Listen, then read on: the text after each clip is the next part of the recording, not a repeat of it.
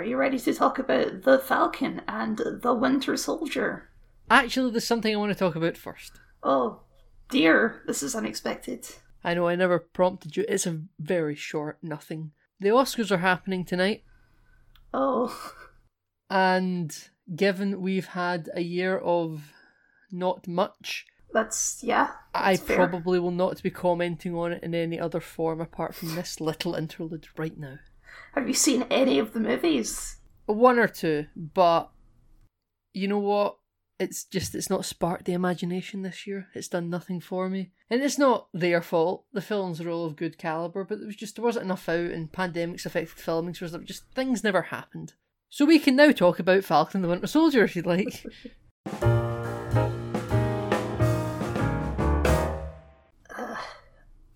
Where to begin? We'll do our normal thing, which is just completely unstructured, just talk about whatever we want. That seems like a plan, right? Scatter shot. Yeah, full spoilers. Let's just head Full, into full it. spoilers. So Captain America and the Winter Soldier is is a show about Steve Rogers' two best buds Yes. sort of doing their own thing, not really dealing with the absence of a Captain America, apart from maybe Sam not wanting to do it. I don't think that's fair. I'd say a lot of the show's about that. Well, no, because they don't have an absence for Captain America until, apart from like the first two or the first most of the first episode. They have an absence of a real Captain America. I mean, I don't think they're dealing with the absence of that. Then they're dealing with a a false king, you know, an imposter to the throne. Uh, this I so for the most part I enjoyed this show. I think there's some sections of it which I don't I'm not going to say they're bad, but they're a mess. Specifically, I'm talking about the Flag Smashers. I think everything to do with them is just an absolute mess. Yes, the flag the flag smashers are completely mishandled and were made completely just boring nothings. I don't know if I'd They say were- they're boring. I, I, I, th- I think they have potential, but the way they were executed in this show was nothing but boring to me. It was just yawn, someone to punch. I did not care. Okay, I think we're going to have disagreements there. I think the main thing that I think we're going to disagree on is I think this show should have just been called The Falcon. You thought Bucky was completely superfluous? Yes, I think he was boring. I think I think the reason he's there is because they thought we can't just have one or the other. We need both to sell this show. I think that's the only reason he's there. I think the show should have just been called The Falcon and it should have just been about him. I think you you could be onto something there. I think the Falcon, as as is, as what we had before this show came out, and the Winter Soldier, good Winter Soldier, not bad. I think they're both very nothing characters, to be honest with you. One's got wings, one's got a metal arm. As Sam said in Civil War, everyone's got a gimmick. Mm-hmm. I didn't care. There's a reason they never got their own films before, and we'll go into the future in a little while. But they were just there was to me they were both quite boring, and I think from a business perspective they done the safe thing and had them both in it, because I think that you needed two of them. Now, arguably this show has a more interesting story to tell for Sam than it does for Bucky, but just to sell it, I think you needed two of them because I think actually going forward that they're going to have an Ant an Ant Man and the Wasp relationship, and I think you're probably going to see them both in every single encounter that goes forward. Yeah, I, I find this show's total avoidance of the word sidekick very funny. Like, especially with, uh, jumping around a bit with, uh, False Captain America and Battlestar. How they, they carefully never refer to Battlestar as a sidekick. He's always a partner, even though he's very clearly a sidekick. He's the support act. yes, He is Falcon and or Winter Soldier when Steve Rogers was around. exactly. And, I mean, they're playing with that as a trope, but they just never use the word sidekick because I guess it's, I don't know, offensive. It's it's demeaning to the character. Demeaning, yeah. It's demeaning to the character. DC's fine with it, but But Marvel don't have no boys and tights. Marvel have no boys and tights. There ain't no boy wonders in the MCU. Not even Spider Man can just be a guy in tights anymore. He has to be a mini Iron Man. They should bring back original comic book Bucky, who was like a 12 year old to follow Captain America around. Little blonde haired, blue eyes, domino mask wearing kid. Yes. he looks like um he looks like Syndrome at the start of Incredibles. Yeah, he looks like Incrediboy. you're right. You know what? I because I think that maybe we might agree on this topic a little bit more than I think you thought we were gonna. I think hmm. we should at least maybe try and give Bucky his dues. I don't think that his story is completely pointless. I like seeing the exploration. Now, I happen to think this entire series, you could have cut some of the flaily bits off, and this could have been quite a tight film script, actually. Yes, I would agree. Unlike uh, like WandaVision kind of only works as a TV show, I think this Yeah. one, if you trim some of the fat, could work as a movie. Yeah, I think this very easily could have been a film. Um, I think that WandaVision, yeah, that had to be a show. You know, they want their Disney Plus content, and uh, on the surface of it, give the two sidekicks that were too boring to get their own films, their own action-packed, easily accessible punching show. Makes sense.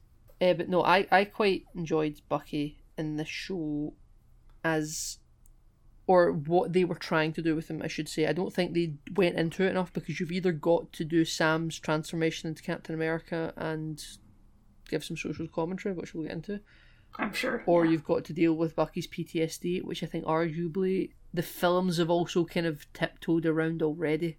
So I think you couldn't have just kept giving us more of that. They, they they did give us more of it, but they didn't focus on it the way they would have focused on Sam's story. Yes, they they get into it in the first episode a little bit, and then it kind of just falls to the wayside. Yeah, I think um, the first episode and the second episode when they because they don't even meet up in the first episode. Sam and No, Bucky aren't together. In the second episode, they have to get paired up, and the psychiatrist is like, "Right, we'll, we'll let you go if you do this." And then Zemo kind of has a story with him where he's you know he's crossed names off the book, and Zemo crosses his own name off the book. We can get to Zemo, and there's I think I think there is a through line, but again, it, these are both B line characters Mhm. and then they're they're e- they're trying to elevate Sam to A, but they're still trying to keep they're still trying to keep Bucky at B, which is fine. But when you're trying to do the B to A elevation for Sam, you are going to feel like maybe Bucky's been forgotten about.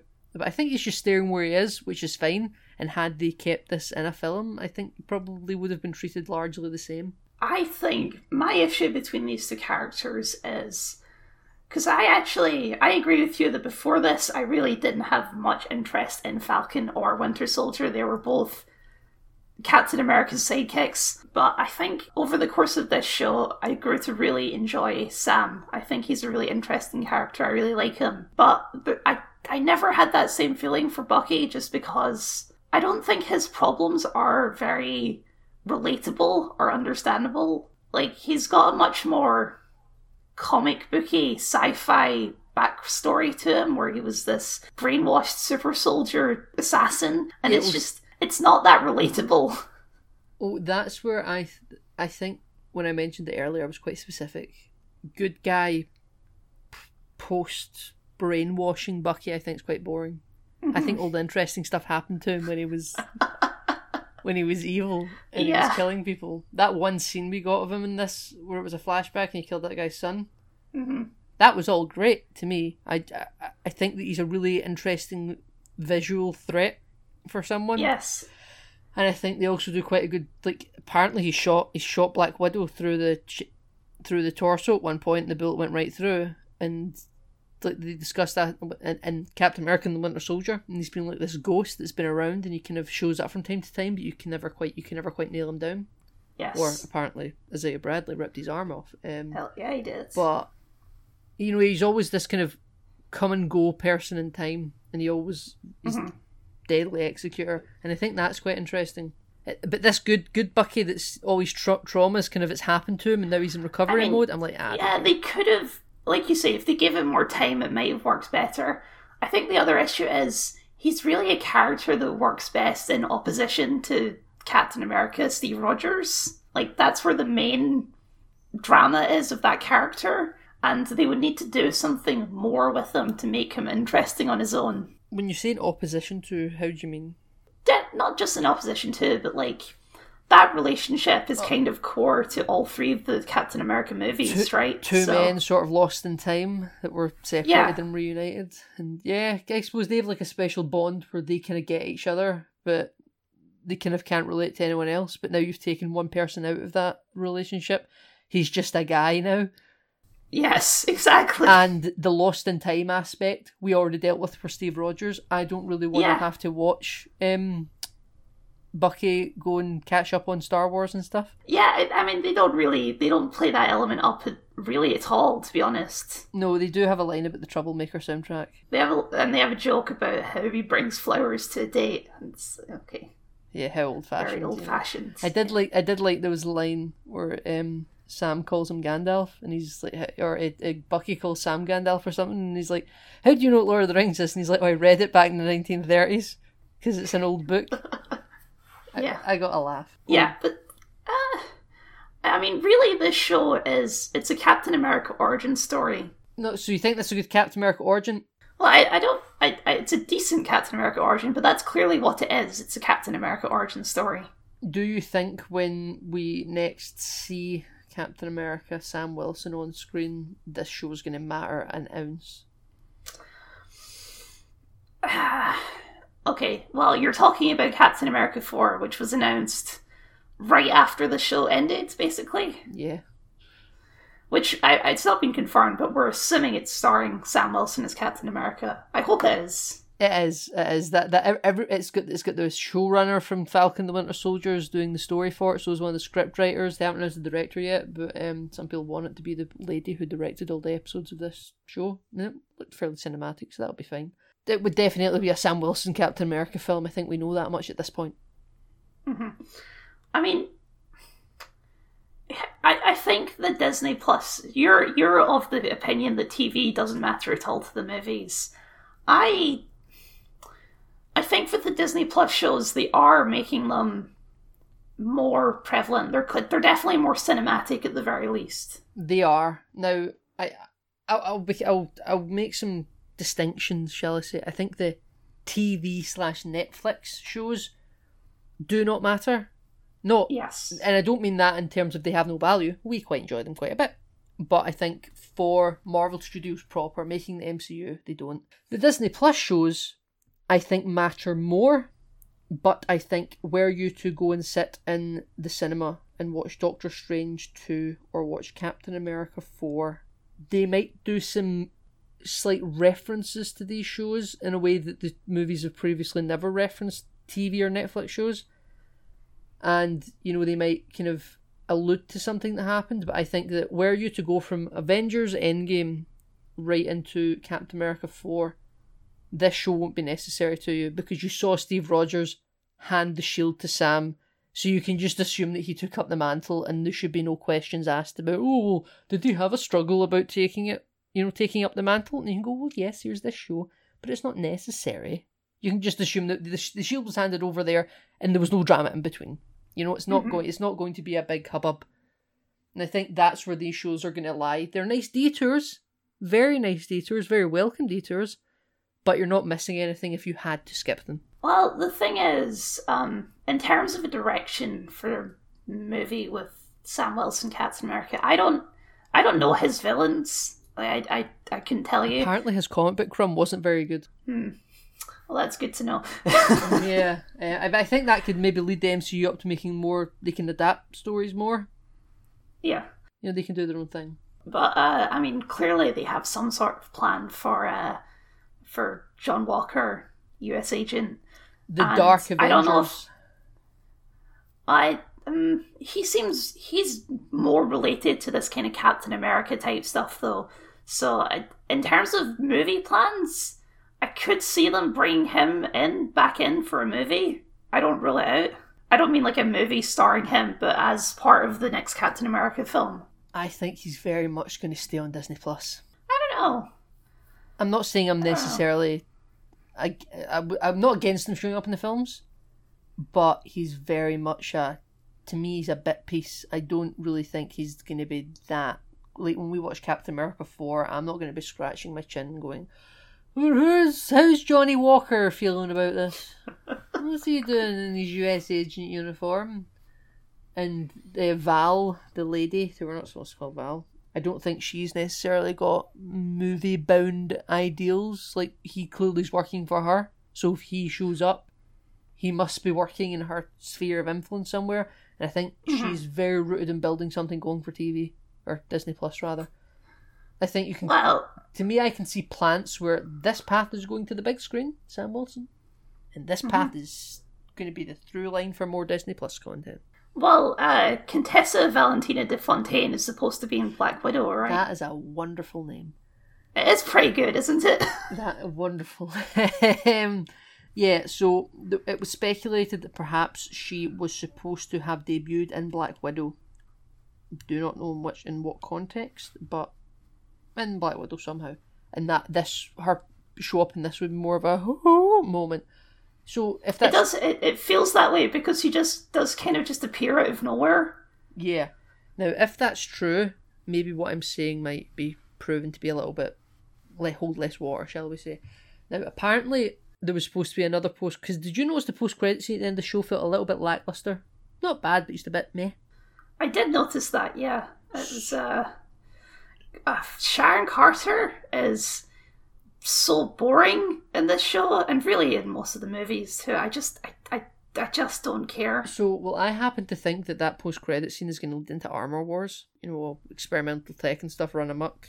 Some Iron Man tech, you know, and Rhodey's got to sort it. Sure. Okay. But I think there was supposed to be another post credit scene that would have, you know, you sometimes you get the exciting post credit and the lesser exciting post credit, and this was the lesser one. The more exciting one, I think, was supposed to be Florence Pugh from Black Widow, Ah, and they cut it. and she was supposed to be showing up at the raft or something for the Thunderbolts thing that's happening, or not confirmed to be happening, but all all roads lead. And um, yeah, I think they cut it because the, the Black Widow film just hasn't come out yet, and the release orders were flipped.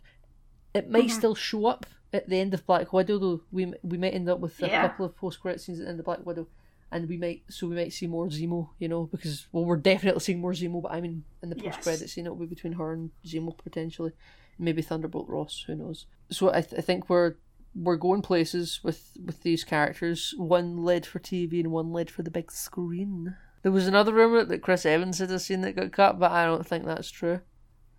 No, I mean, it wouldn't have shocked me if we got an old man Steve Rogers cameo, but I'm also not shocked we didn't get one because you know, he's done. He he doesn't want to do the movies anymore. So Oh, well, Chris Evans is supposed to be coming back to the MCU. Remember that?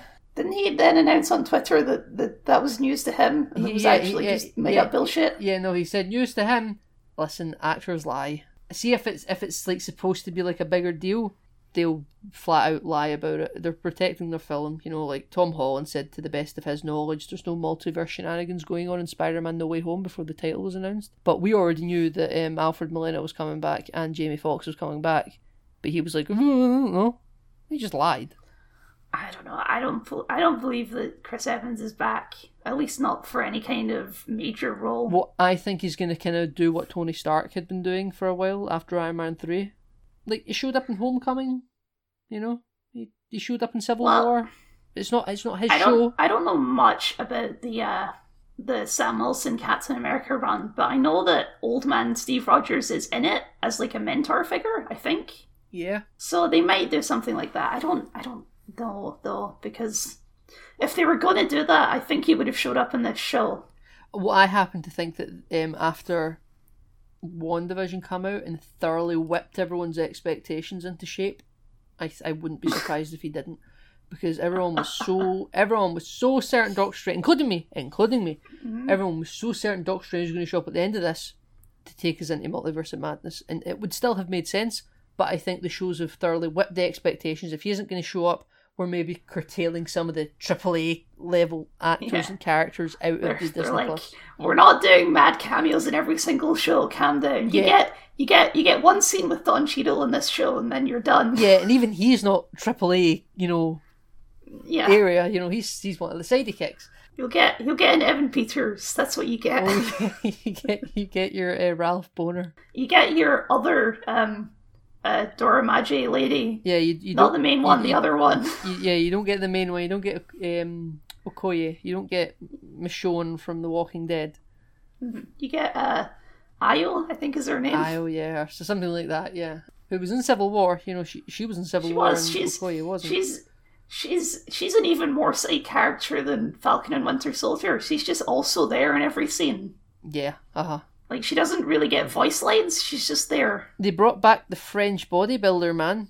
He, he was in this show, and he was like, "I'm just here to kill the Falcon" in the last episode, and he, he was in the start first episode as well. Oh, you confuse. I wouldn't have described him as a bodybuilder. He's more of just like an athlete type guy. Oh yeah, and I think I think in the real in, in our world outside the film industry, he's a bodybuilder. He he was he was also in the Winter Soldier, so he's like I know. I remember he has a fight with uh with Captain America. yeah, so he's he you know they they bring the, he's he's the level of the Wakandan guard lady that they brought back. You know, Yes. she's just sometimes there.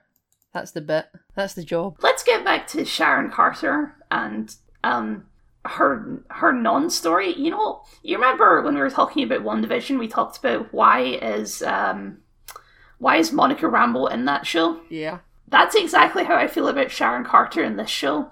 Her presence in this show just feels like set up for things in the future. Yeah, I, w- I would agree. I also think it's just because people were like, "Hey, didn't isn't she on the run? Isn't she?" I actually forgot. We spoke about this when the episodes were airing. I forgot she was also now a terrorist. I thought Yeah. she I thought she just kind of gave the shield and the wings to them when they were on the run, and then they were kind of being like, "Oh, I know who stole them," and I thought she just went back to living her life. I forgot that she was. I remember that scene. I just did not know that the fallout from that, and I know there's actually a line about it, but I just must have missed it. I, I See, the, the thing is, what the only thing I remember about that scene is the completely romantic Liz cu- kiss scene that was in there. That's all I remember from that scene because it was weird. yeah, romances and kisses like that, and there's multiple other things throughout the MCU that do it, where you're like, I wonder how much of this really is planned, because they talk about how the MCU's got a big grand plan, and I'm like, I don't, I don't know, I don't, I don't know, because because Peggy Carter was, you know, the love interest, and you're kissing her niece. Yeah, What? it's weird. Yeah, but everything to do with her and the power broker and just Madripoor in general, it's just all it feels so out of place in this show. Like it didn't fit at all. It was weird. It was a weird diversion from the plot. Madripoor's like an X Men locale, so I think that might have been that might be set up for maybe some mutant shenanigans. You see a bar in like an establishing shot. There's a bar that Wolverine likes to go. So I, th- I think we might see more Madripoor in future. Uh, Sharon Carter, that the character who she inhabited, that could have been anyone, literally. Um, Yes, I agree. in, It's in the context of the show, it was obviously going to be Sharon Carter, but yeah. if they hadn't decided to cast um, this actor, I can't remember her name, Van Camp, I think. Emily Van Camp. Yeah, yeah. Something like that. if they could, they could have put anyone in this role, and I think the show would have been the same, unless they have wider plans for this character. And it's got to be someone you know, Kyle. It, it can't be. It can't be a new person. Well, that was the thing. As soon as they were like, "Who is the Shadow Broker?" and they left it a mystery, it's like, "Oh, it's Sharon Carter." There's no, there's literally no one else it could be. It could have been Don Cheadle. Could have been Zemo. I don't know, but yeah. Don Che- d- d- Zemo calls the Shadow Broker a he at one point. Well, what uh, we're calling it the Shadow Broker now, which is what I was about to say. Um, it could be a Shadow Broker situation where she killed the previous Power Broker and became the new Power Broker. Ah, I forgot. There's a Mass Effect one. Yeah, Shadow Broker. Yeah. Uh, that's that's that's um that's some hardwire stuff because I do that all the time with other things. Something broker. I'm like, that's that's the Shadow Broker, right? No, yeah. Um, It's just it's such a good name, the Shadow Broker. It just sticks in your head more than anything else. The Power Broker is boring. Shadow Broker. To me, ooh, Power, Power, Power Broker something. seems like someone in Agents of Shield that like leaks out Terrigen crystals to people. it does sound like an Agents of Shield villain. It's like it's the Power Broker. I can hear Clark Gregg saying it really sternly. We got to get the Power Broker. He's got plans, Kyle.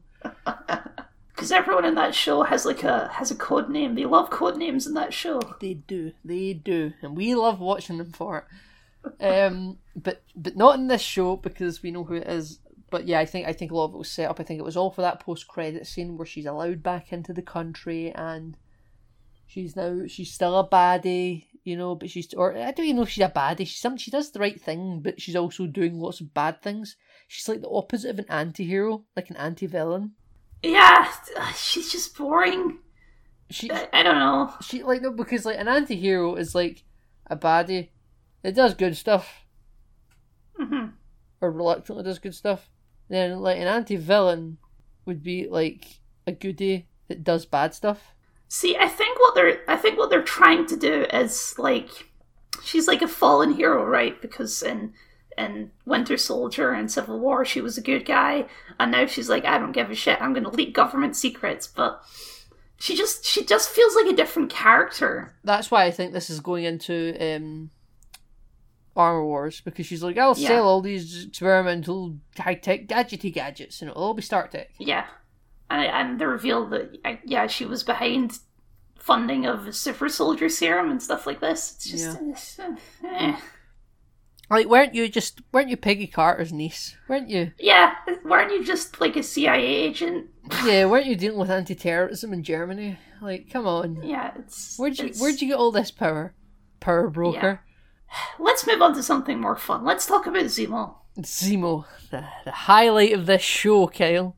It's it's weird, isn't it? But yeah, he has he has a ball of charm. That Daniel Brühl. Yeah, and you got to remember what he did in Civil War, and you're like, oh, you're Yeah. not nice at all. You pull off this this thing. You killed you, you killed King T'Chaka.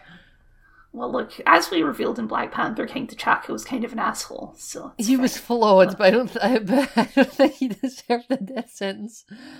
Yeah. So I, I was speaking to a friend, and she was like, "Ah, yeah, no, Zemo's great. We love Zemo." And I'm like, "Yeah, Zemo's great. Watch a Civil War." I I find it strange, and I think uh, properties do this sometimes, where they just completely forget. Like Fast and the Furious has done it, or you just like, well, I guess it's Fast and the Furious. What do you expect? But you just you turn people who were straight up villains in previous films. That was the whole thing Mhm. into just heroes, and everyone's like, "Yeah, we're fine with it," or they do lip I mean- service to not being fine with it, but they're fine with it. It's it's the Loki thing, right? We're in, in, um in the first Avengers, they're like he killed ninety people in four days, and then in all the movies afterwards, he's just kind of he's just a brother that hangs around with Thor. I I don't even think that's necessarily that true. And with Loki, like I mean, he definitely did bad stuff, right? But we've never seen that other characters have to be put in a situation where they've got to work with him, except Thor, which I can sort of That's work with because yeah. it's his brother, and Yeah. also he knows not to trust them the whole time. They sort of play up. I think Loki Loki is like an exception to the case where it's a very fine line. There's one scene where it doesn't work, where uh, in Thor Ragnarok, when they go to find where Odin is, and they're standing outside his old folks' home and it's rubble, and somebody takes a Yeah. selfie with Thor, and they're like, "We're sorry, Jane dumped you," and Loki's just kind of standing there, and like, Standing there. Like you know, he, he's the he destroyed your city. You- Yeah. I mean, they might have not seen him. They might have not had any press coverage. I imagine press helicopters shot down. They might have not seen his face. It, it, it can kind of work if you want it to, but I think that's the one scene where it kind of falls into like a Zemo situation where you kind of are supposed to forget who the hell he is. But I think more. Yeah, but then then Doctor Strange kidnaps him, so it's it's fine. It's fine. Ah, great film. But you know, I think Loki work, works that fine line, but I think Zemo strangely we're just supposed to forget about it. We're like, no, Zemo, you're great. We're gonna upload the Zemo I mean, cut. you say that, but also there is a whole side plot with the Dora trying to find him, so we're not really supposed to forget it. But then we're supposed to not like the Dora Milaje. Am I pronoun- I thought it was the Dora Milaje. Is it the Dora Milaje? Dora Milaje. I, Oh, okay, I Dora don't. Milaje. I don't really pronounce the A though. I just say Dora Milaje. I, I, do, I like Zemo. I, I do. Like I even though I'm bitching about it, I still cheer and hand wave and like it. You know, I watched the Zemo cut on YouTube, Kyle. I watched the one hour loop of him dancing. You know, in, in, Oh, the great. vision. Like I say, like Daniel Brühl, he's just so charismatic. He's just so charming. You just you can't help but love him. Cannot help but love him. That's true. That's true. And I'm happy we're seeing Even much when it's like, you know, even though it, it was very clear in Civil War that I was just some random soldier, I was actually secretly a baron this whole time. it's fine. I he can- has a cool I- coat now. I can see it. Did right? you see that coat? I saw the coat. It's a great coat. You're, I, I'm fine with them being a secret baron. Like you know, you get like your Count Dooku's of the world, or in the real world, you get your Prince, your Prince Williams and Prince Andrews, or Prince whoever, or Prince Harry that does military service. You Mhm. know, and it's fine. I'm fine. I'm fine with it. He is, however, I've said this a couple of times, but I've not think I've actually had the discussion with people about it. He is Ben Affleck's Batman. He has an old man butler, he's private jet, he's got a thing against super enhanced beings. He wants mm-hmm. to make them go away. He thinks they're fundamentally people. bad. He kills people and he's just quite a dire character. And he's, you know, really, really rich, but he also fights super people, you know? He's, he's Ben Affleck's Batman. He hates Superman. He hates Captain Yeah. America. He's the same person. And I, I do think I, I I like those conversations in the show. I think they're interesting where they're like, oh, people are inspired by superheroes and that's that's bad because it leads them to be complacent and things. And I do like that he never there's a scene where he finds um Uh, super soldier serum. He finds Carly and she's got the super soldier and there's a second where it's like, oh, he's gonna take the super soldier serum and he's gonna betray his values, but nope, he just stomps on them. I like that. It's like, yep, he's he's got he's on a mission. He he holds true to himself. He doesn't like simp Yeah. out at the first opportunity where he's like, "No, I could actually be one of these people." He's like, "No, these are like he's he's true. Like he's if you don't agree with him, he's at least Yeah. respectable." Yeah, and you just you just forget the part where he bombed the UN. We forget. Ah, it's fine, Kyle. It's fine. Yeah.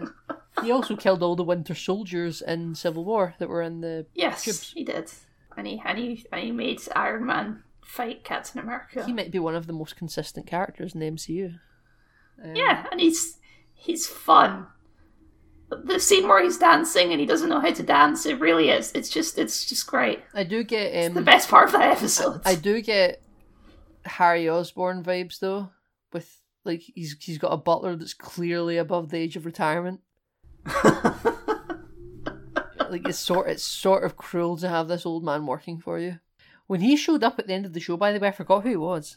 so did I. I was like, oh, is this like a new self I was- for a yeah, villain? I was like, and then it cut to and then it cut to Zemo. I was like, oh, right, it's his butler. Oh, it's okay. the butler. Yeah, I was I was like, who's this old guy wearing the big thick white gloves? Yes. You put a plant in there where one of the SWAT guards is like, you know, one world or whatever, and he's like, you know, I, I mm-hmm. believe in you. And I thought it was weird editing because I thought they were trying to give the they weren't trying to, but I think the editing gave the implication that that guy was also somehow part of the bombing because it was so quick. I yeah, I thought maybe that was the case too, but I don't. It it, could, it doesn't really matter. You know, it doesn't really matter. I happen to I happen to think that he's not part of the bombing. I think the butler done it and solely done it alone. But it was just such a weird edit. I was like, you know, the SWAT person was like, I believe in we'll get you we'll get back to that bombing later because that that scene actually made me laugh out loud. Right, okay, we can get back to it. Um, what do you what do you think of um the outfits that they had in this show, Kyle? Cost- I love the costume design in this show. I think it's great. You think you think you think F- Bucky's little little blue leather jacket's great with the ripped off sleeve? I do. I like it. I like. I like that they leaned in more on comic bookiness. I especially like Falcon's outfit for most of the show. The like I like that red. it's. Yeah, because Falcon's outfit for most of the films looks kind of terrible. Yeah, like in Winter Soldier, he's just in a t-shirt and with a flight suit on, with a flight. Yeah, but for yeah. For the Avengers films, he has this weird like dark grey armor type deal going on, and it's uh, It- it, it's, it a, looks it's, nasty. It's, a, it's an, I don't think it looks nasty. It's such a nothing outfit though. was very tactical. I I was fine with it, but again, he was a sidekick. yeah, If he's going to front his own show, he needs to glam up a little bit, which is fair. And the show they bring in his actual like comic book colors, and I I think it looks great. I I really love his Captain America look. Actually, I think they pulled it off really well. I think it looks great. I like it to a point. I'm surprised how comic book accurate it is. I think I like it's great. I like that. My favorite Captain America uniform from the MCU is the Winter Soldier one, which is like the dark Yes, blue with the, I s- know. with the star with the star and the stripes going across the shoulders.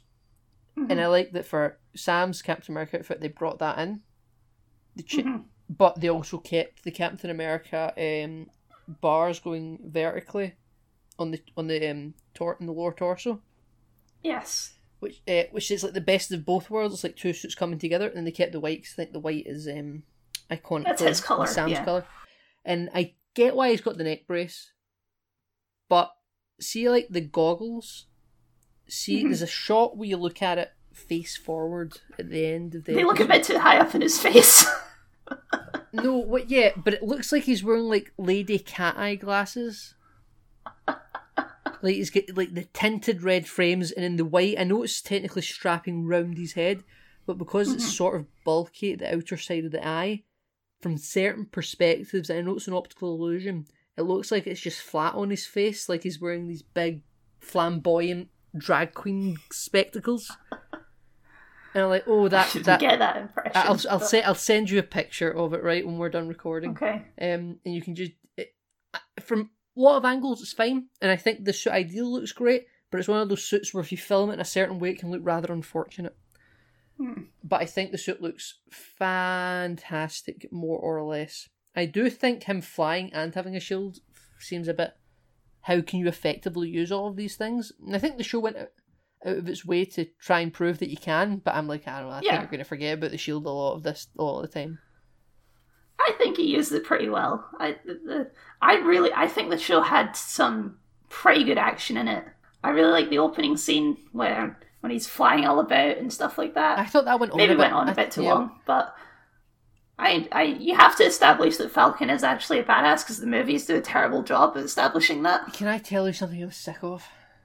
What are you sick of? Flight sequences going through desert canyons.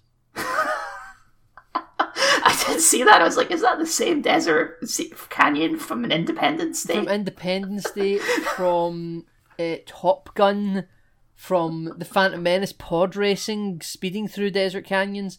Mm-hmm.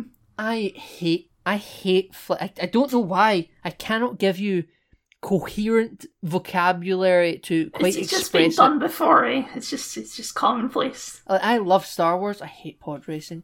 I love Top Gun. I'm so fed up with bloody Desert Canyon. Independence Day is all right. I, I hate bloody Desert Canyon flight montage fights. Not even montages, just action sequences. I'm just so done with it, Kyle. And I, maybe that's why I don't like that initial fight sequence as much as you do, because for some reason I hate Desert Canyon fights. I mean, I also I really like the action scene at the end where he's like contacting the senator lady who can fly the, the helicopter and they have to time it right. I thought that was all really fun. So I, I think they do cool stuff with the, with the flying in the show. Can I can I notice something by the way about she's like you know you put your earbuds in. hmm So the this the lady in question she has an iPhone. Yes. and I noticed that the clothing never got like brand approval to say AirPods. hmm Put, put your you're you were using an iPhone. Why not say AirPods? You know, but, you know, put your earbuds in. I see. I, I didn't pick up on that one. I- I was like, there's no somebody. Somebody didn't want to get that brand approval. You know, Chris Evans has quite a sleeker swimmer's build to him, like he um, whereas um, Sam Wil uh, Sam Wilson uh, oh Wyatt Russell. shit no uh, ah Oh, Anthony Mackie. Anthony Mackie, Jesus Christ. Oh, that was bad. Um, Anthony Mackie feels like he's got more of like a boxer's build to him, where I think he's he's a bit more broad. So I, I, I- think that that you know you you had you definitely had to give him like a redesign costume. I know comic books accuracy, but I'm just amazed how comic book accurate his his design is. Whereas like it. you know uh, Steve Rogers Captain America outfit, he's had like five. Yes. I mean, I'm sure they'll change it somewhat for the next scene because they always do. But I like it. So, what do you think of U.S. Agent's outfit, or uh, we'll say we'll say uh, Johnny Walker's um, first Captain America outfit that was blue before going to black?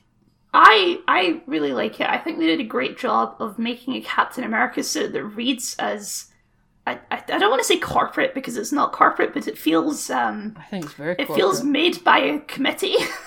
if you know what I Yeah, mean. yeah, yeah, yeah. Uh-huh. Like if I suppose corporate would have lots of brand sponsorships on it. Captain America brought to Yeah. you by Doritos. He feels like a government Captain America, which is what he is. He feels designed in a lab. Yeah, which is ironic think- because that's exactly what Steve Rogers initially was.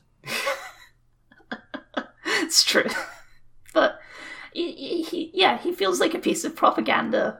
Yeah, uh they even they've even like remember there was there was an era once upon a time where if you were doing like like in, in a show if a character was doing like an interview on TV it would be some fake news service. Yes, We're way past that now. This is this isn't you know CBN news. This is Mhm. this is just Good Morning America because we own the property. This is Disney. We own we own Good Morning America. That's an we own thing. everything. Yeah, I mean, you could say the UK's maybe doing it for a bit longer because in Doctor Who it was always the BBC broadcaster you would see because you know Yes. BBC would own Doctor Who and the BBC obviously news, but now it's not some fake news service; it's, it's the official one. No fake news in the MCU. No fake news in the MCU. No local broadcaster from an unspecified brand. It's Good Morning America. This is where we're interviewing our new Captain America. let's let's pivot to just talking about John Walker, shall we? Because I, I, when you say like, it sounds like you like the character. I don't like him. He's kind of a, a psychopathic asshole, but I think he's a really interesting character. I think, in terms of what they could have done with this show, I think he's maybe the most interesting part of it. I'm really happy they didn't make him a white supremacist. it, it would have been so easy for them to just make him a white supremacist and then write him off. But they clearly still want us to be wrestling with it somewhat. I think he's quite a tragic person because they clearly tell us that you know he's he's great and he's Medal of Honor and he kept the Medal of Honor on the inside of his fake tinny shield. um, instead of like putting on the front to like show his credentials. Like the Medal of Honor was for him to look at, you know, it was to remind him of who he is or who he thinks he is, the ideals that he's striving to be, even though he's not perfect. And he killed a man. Um, yes. by the way, that that shot is powerful. I, I, I thought it was a wee bit on the nose. I enjoyed it, but I I I find the character of John Walker to be incredibly interesting, and quite real. I don't know if that makes any Yes. sense. I, I you never felt he wasn't he wasn't comic booky, which is I, ironic. I, yeah, I, I think in terms of what the show's trying to say about like symbols and stuff like that, he's obviously a very important part of it because just like what I was talking about with the suit, he's he's like a guy that was picked because he fits the Captain America stereotype, right? That's that's why he was, and I think part of the casting plays into that as well, which I may talk about. But you know, he's uh, he's an unarmed soldier. He's a special forces kind of guy. He's blonde. He's been studied for his eyes. For his prowess for some reason because he's amazing and nobody quite knows why he's so good. Yeah, he's he was picked because he kind of looks like Steve Rogers, and I think that's uh that's very much part of the show. Which is strange because I think he looks nothing like Steve Rogers. When he's got the mask on, actually, I think he looks like the old man from Up. I think not not like he doesn't look exactly like him, but he's another he's another like strong blonde haired blue eyed guy. They would, right? yeah, they would So- exist in the same vertical. Yeah, Yes, he's he's very much the uh the the, the platonic idea of Captain America. yeah. And I think something these shows have all these shows and these movies have always tried to do, and I think somewhat failed to do, is separate the idea of Captain America from the US government. I think that was, I think that was intrinsically a big part of Steve Rogers' character arc. I agree, but um, also context is for losers and no one cares. Like you remember when Civil War came out, it's like, oh, Iron Man and Captain America, they're on the wrong sides because he's Captain America and he should be on the government side. And it's like, that's not his character though. That's never been his character. I don't think anyone really was arguing that, were they? Yes, that was that was the argument at the time. I remember. I mean, I was, I was Team Iron Man for that film. I have the limited edition Team Iron Man sleeve for that film and the poster because I saw it on IMAX. But I, I think that you know, Steve Rogers, for people who don't know anything about characters, Steve Rogers' character arc was he went from the Star Spangled Man with a plan. He was Mister America. He was the U.S. front against the fascists. Then mm-hmm. in Winter Soldier, he is questioning the system and he's saying, you know, this isn't freedom with the, you know, stopping attacks before they happen with the helicarriers and their world Yeah. tracking surveillance thing. He's like, this isn't freedom. This is wrong. He's like at all. He's he's like fighting the system that he's a part of because he's still part mm-hmm. of it. And into Civil War, he's directly against the system. He is the he's the fugitive. I know he kind of gets Yes. made a fugitive by Hydra at the end of Winter Soldier, but again, that was Hydra. But yeah, he, he, it's the end of Civil War. Who he's directly a fugitive. That's his arc up and over, you know, and going Yeah. from he is the institution in the first film to he is against the institution by the end of the third one. Yeah, Yeah. I um, see. I agree with everything you're saying, but I think your average audience just never picks up on that. From my understanding, it's like some people just can't separate the idea of because he's Captain America, he's a representative of the U.S. government, and I think even in this show they play directly into that because John Walker, Captain America, is actually an agent of the U.S. government. Yeah, oh, like he isn't an Avenger. He's just a member of the U.S. government. Yes, and you know he does he does the bad, and it drives him insane. He res yeah. Uh-huh. And, and even even you have the scene of for like five minutes Sam Wilson yelling at a bunch of U.S. senators Live on wrong. TV.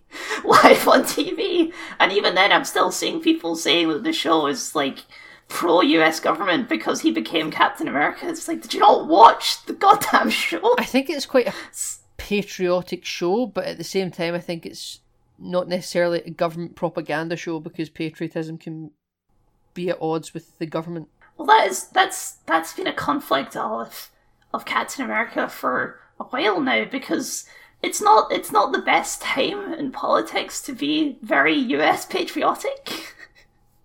you know. Yes, uh-huh. and that's something that the character just kind of they don't really directly address it. I'd say they direct really address it more in this show than they ever did with uh, we, Chris thi- Evans, this, Captain this America. show felt very explicitly political, whereas the other ones Yes. were more kind of walking on thin ice of making it political. Well, they have the scene that everyone seems to think was cringy, but I loved, where uh, Sam Wilson gets racially profiled by the cops. That was an interesting scene. It was de- it definitely took it took me out of the show. Actually, I'm not saying that's It bad. took me out of, it took me out of the Marvel universe. It's like this is so much more real than anything they've ever done in the MCU. Uh, yeah, it was. It was certainly. Um, it was a moment. I actually found Yeah. the stuff with Isaiah Bradley more powerful. Yeah, I think really the, liked stu- the stuff, stuff with, with Isaiah the- Bradley. where Sam Wilson gets racial profiled by a police officer. I think that was more contemporary, but I think the, Yes. the more powerful stuff was the Isaiah Bradley stuff by far. Yes, where they're they're talking about like like black people being erased from history and their contributions being ignored and things like this. Uh, his grandson, by the way, Patriot in the Young Avengers. So yeah, all you know, all these all roads are leading there. No, yeah, I, th- I thought that stuff was great with Isaiah Bradley. I was um, I I was wondering if we were going to see a flashback with him. They kept because the actor who plays Isaiah Bradley, uh, he ain't grey. He's big. yeah, I know. yeah. I saw that. Uh, um, I I, th- I thought they specifically cast him and aged him up for this show so they could then show Mm-hmm. things with him being a younger version. I thought when he was telling his his backstory, I thought they were going to cut to a flashback, and then they just never did. So did I, and there was a couple of moments where I thought they were going to do that, and never happened.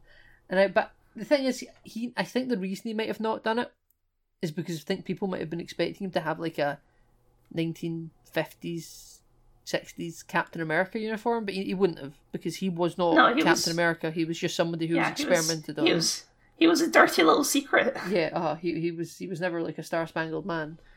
Um, I do. I, I think it, it might be more powerful the flashback because what they're doing there is his story of rescuing his fellow soldiers. It's the exact same thing from the first Captain America, right? Yeah, where he uh-huh. goes against his orders. But instead of And, coming back um, to our hero's welcome and everyone says give up Captain America, he's being arrested and taken away to prison. Wife's Yes, just told he's and I think, I think, I mean, it still works with him just telling the story because the actor who plays him is great. yeah, I think he's one of the best in the show. Yeah, uh, is. just being this old, bitter, just hates the world guy for everything it's, that it's done to him. yeah. and he, the way he portrays that emotion, I think, is really great. But I, I think it, it would have worked well with a flashback too. Yeah, and people seem to be clamoring out for that. I wonder if we're done with Isaiah Bradley. I wonder if we'll see more. I the show kind of wraps up his story, which and I think it kind of wraps up in a bit of a. I don't think it works great where he takes him to the back room of the museum where he's got a statue now. It's like, is that really what this character wants? I don't think it I, is. I think it, it, it, you talk about being erased from history, and this cements him in history. He isn't being erased. I think that was really important, and he like, breaks down in tears. I thought it was actually quite reminiscent of in Doctor Who, where they take um, Van Gogh to the Van Gogh Museum. yeah, but then they reveal that Van Gogh still killed himself. So Well, yeah, but I, I th- I'm not saying it has to be a direct comparison, but there can be similarities to a point. Like you know, Yeah. like, he, like it meant so much to him that what he was doing wasn't all for nothing. Like it, it meant something. I suppose. It's uh, Oh. I I thought it was all great, and I think you're possibly right that we are done with him. But what a character!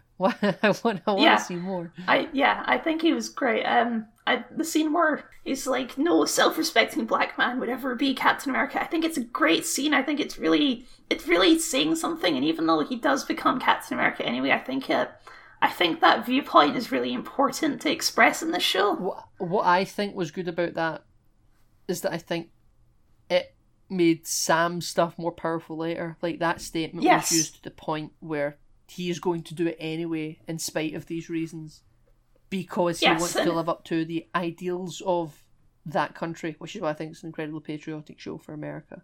Yes. It's patriotic to the concept of America as opposed to the government of America. Pra- the which is- practices.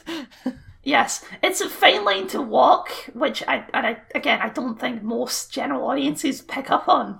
I think there's a lot of people who don't make that separation, and I understand why because he's a guy wearing the American flag, right? So Are you saying there's a lot of idiot viewers that just watch people punching each other? yes, that's exactly what I'm saying. Oh, you by God, Kel, you would never suggest such a thing. Man needs punch. Man needs punch. Man needs- We need to Man needs punch. need to punch Frenchman. Need to punch big Frenchman, yes, uh, which is uh, which is a staple of all Marvel properties. Yes, Um, you know, yeah, I agree, I agree. Um, we haven't gone to. We're we're dancing around the flag smashers. We'll get there, but I do like that the show does end with a Picard speech. so so do I. So this, it's like the same with um with Vision arguing with Vision at the end of WandaVision. Um, it's nice that they have these kind of big big speech moments, but it's Yeah. but it's relevant to what just happened. They're not dumping it all at the end. Like Star Trek Discovery season one, where they, where they say something that's completely at odds with everything that they've just discussed. You know, like they, they dump it all at the end, despite the fact that nothing that just happened had anything to do with it. Where these big Yeah. speeches that happen at the end of this show was intrinsically tied to the journey we all just went on. and I, I wish it was I, I wish it was tied to a, a better handled antagonist. Let's talk about the flag Let's smashers. talk Let's about do it. the Flag Smashers.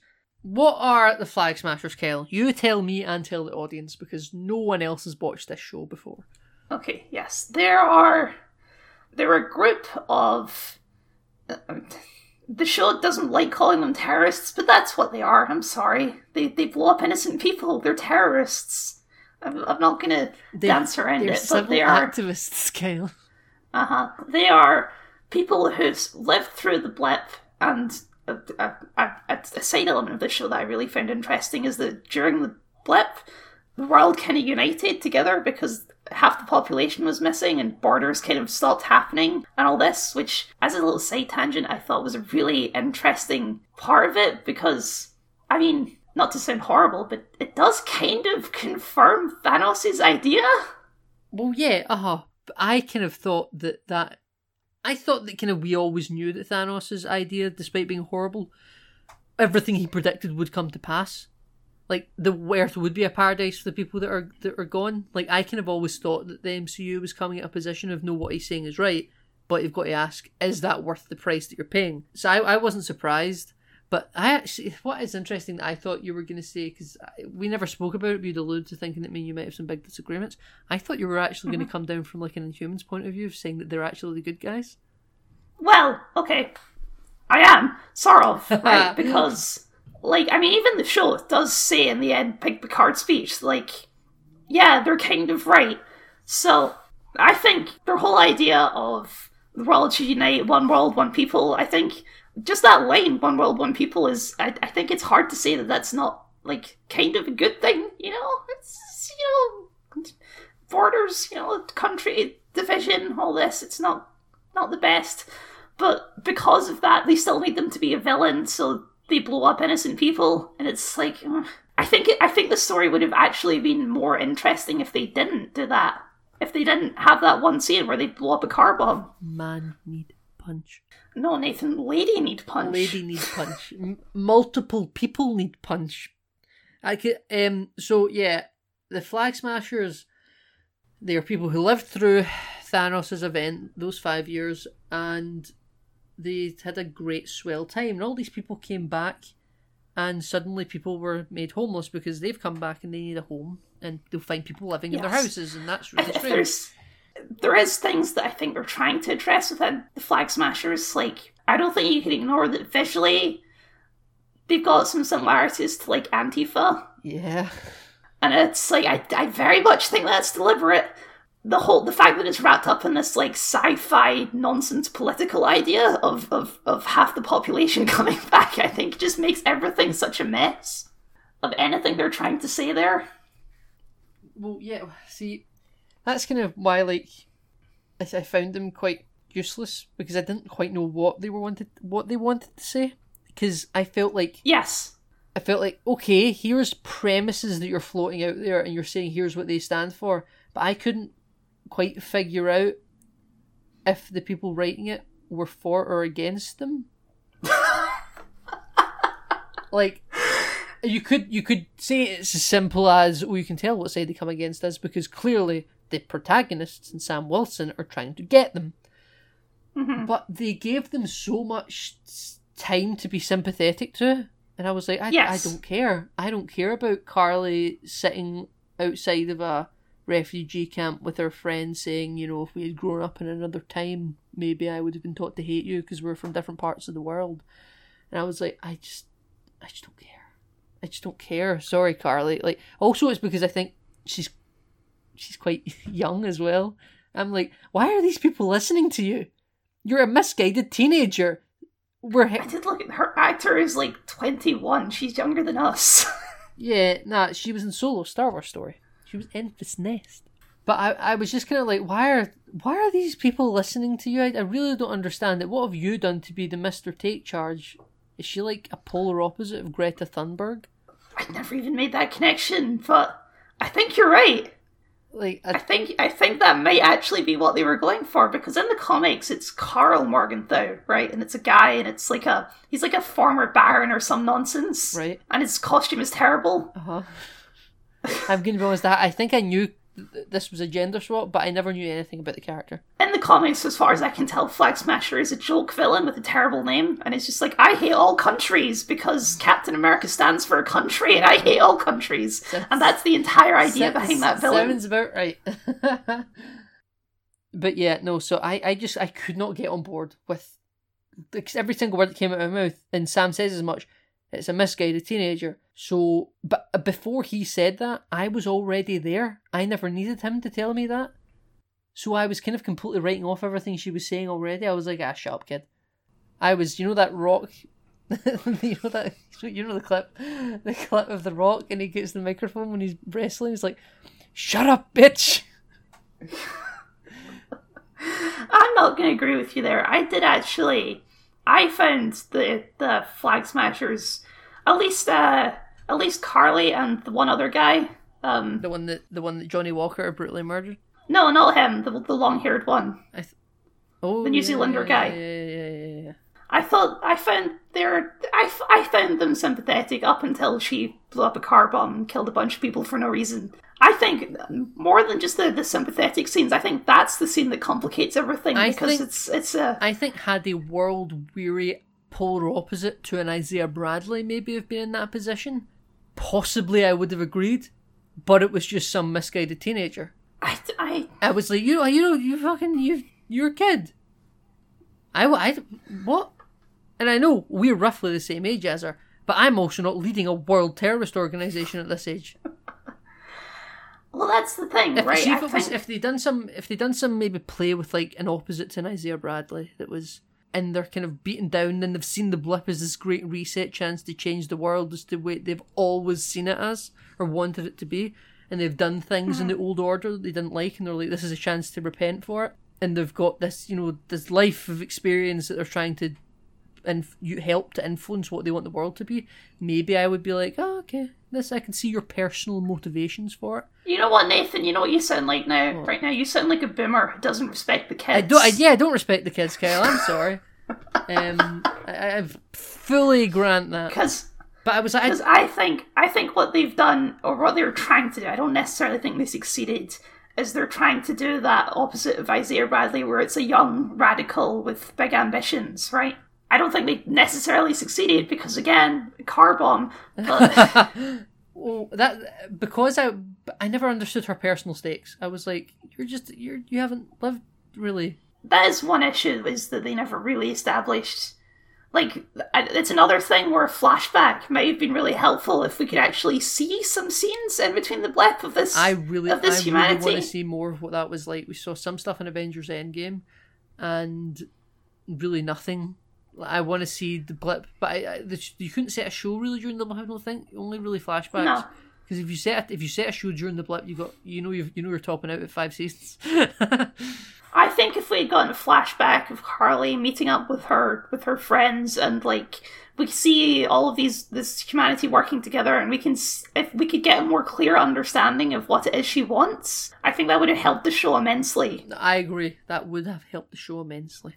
Because as it is, like she says these things, but and when we see that like maybe the refugee camps aren't the best, but they just they never go in depth enough with it to make it understandable. Yeah, I know that I completely agree, and we haven't even really spoke about the fact they also took super soldier serum because who cares?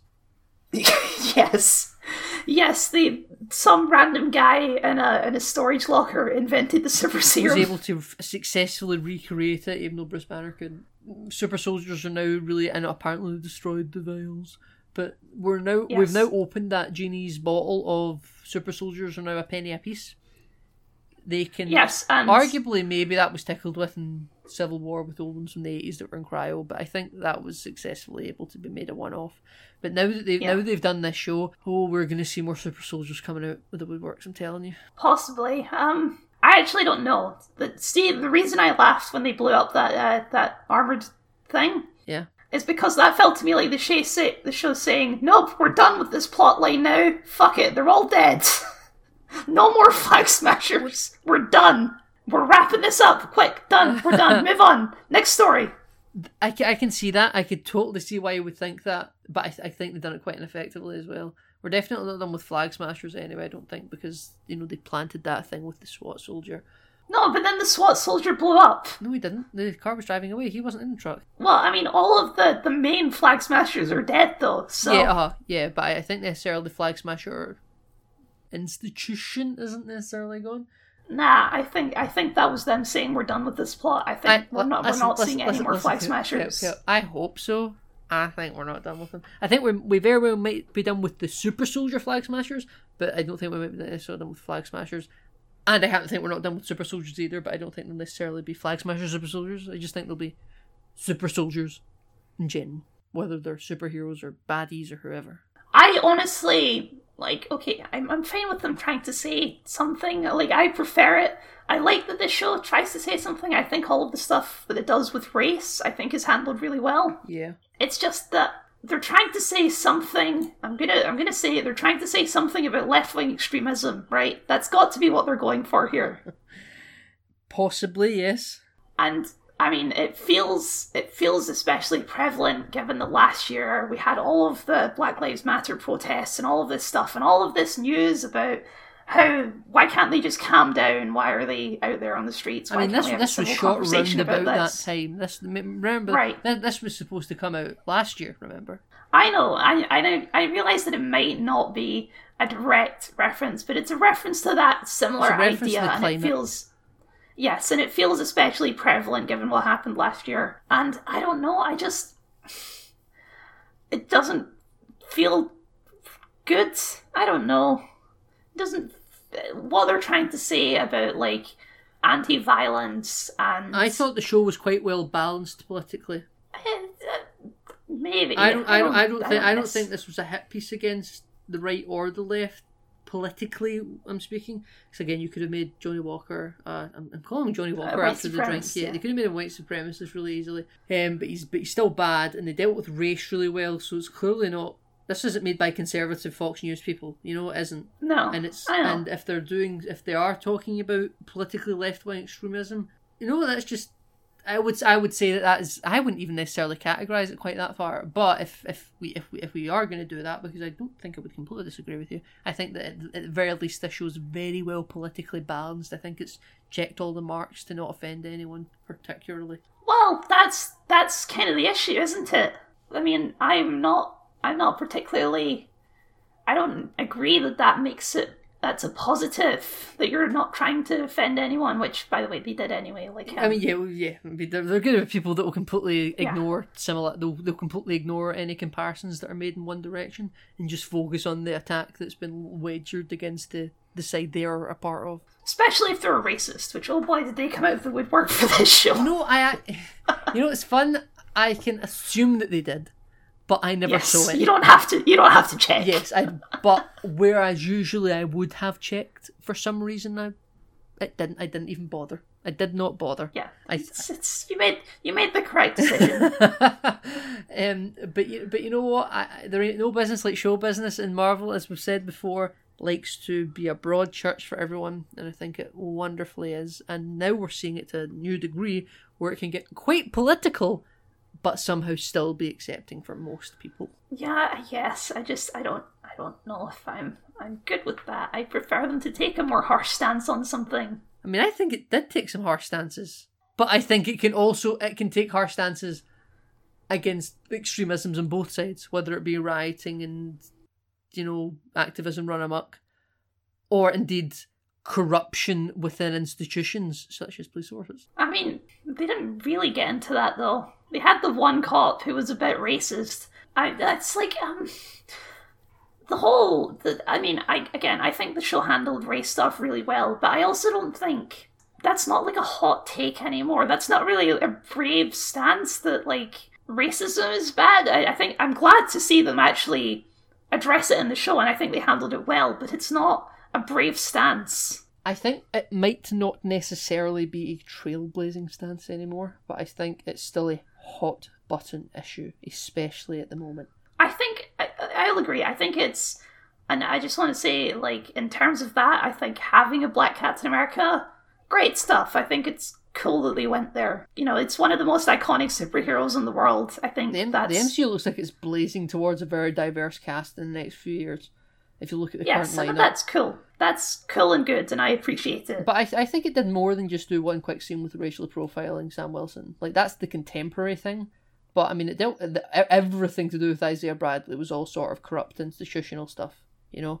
yes, And uh, that's true. I I, I think this show over. If I if I stand back and look at it, yes, could it do more? Yes, it could become a trailblazing show. I don't think Marvel's in trailblazing business, but I do think it is now, for the first time ever, at least starting to get into hot button issues, which it would have completely stayed away from a few years ago.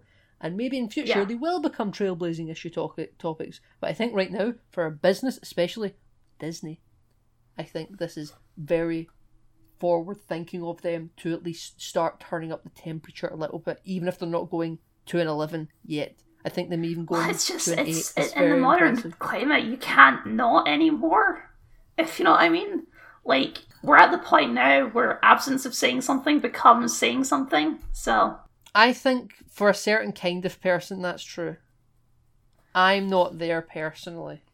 I don't really need to hear a business's stance on everything. Well no I, I, I meant i meant from a business perspective for if you don't start saying something it's bad for business right obviously they don't actually give a shit about anything they just care about money i know this Um, no, that, no, I didn't mean that either. I meant from a, I meant like if I don't hear a business say anything about a topic, I don't necessarily think that's them being political. I just think that's them just shutting up. But for it's me, it's I, just it's it's a business decision right it's a no downsides thing to do so yeah, well, well, you might get people apart from ripping up your products and saying boycott. complaining about the woke agenda yeah, i know exactly. like, There's always two sides to the coin. It depends how far you are on that coin if you want to see it. But no, so I th- I think that Marvel are doing good things.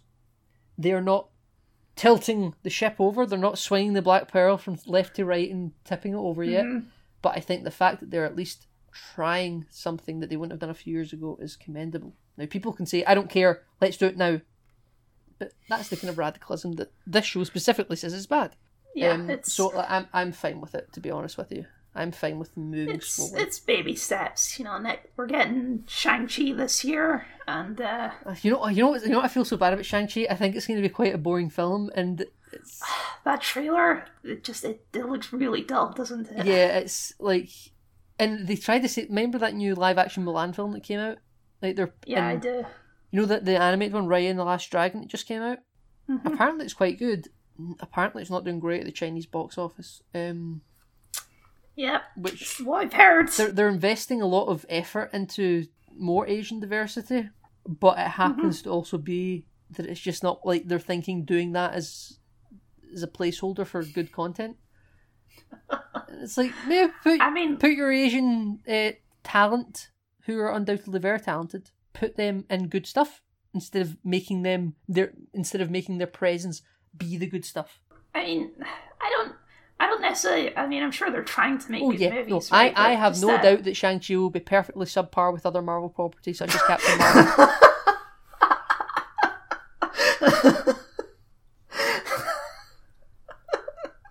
oh, it's just perfectly subpar. Perfectly subpar. Um, It'll be it'll be a regular Thor two. it'll be it'll be a regular Captain Marvel, I think. Maybe a Black Panther. Not probably a Black Panther. Maybe a Captain. I think it'll be Captain Marvel, which I just which I just rewatched recently. It's it's it's factory settings Marvel content. You know, Yeah, I think it's going to be fine. It'll come and go. It'll do its thing. Uh, if it came out pre-COVID, it might even like Captain Marvel. It might have even been a billion-dollar film. But billion-dollar films are becoming less and less impressive, especially coming from Marvel these days. yeah, You know, it, it just is what it is. yeah. Well, there we go. We got political right there at the end. We got political right there at the end. But Captain, uh, Cap, yeah, I was going to say Captain Falcon, Captain America and Winter Soldier, Falcon the Winter Soldier. Kyle, would you recommend it? Yes, I think so. It's got some stuff which is messy and that, but overall, it's an entertaining show with good characters. So As would I. yeah, it's Captain America, Falcon, and Winter Soldier. I don't know what to call it yet because I, I see when they done the new title thing at the end there, where they changed the title to Captain America and the Winter Soldier. I was like, I thought that was cute. I, I thought it was cute, but I wonder if in a couple of weeks they're actually going to completely rebrand the show. Like on Disney Plus, it'll be called. I, if if they're doing a season two, I reckon they will.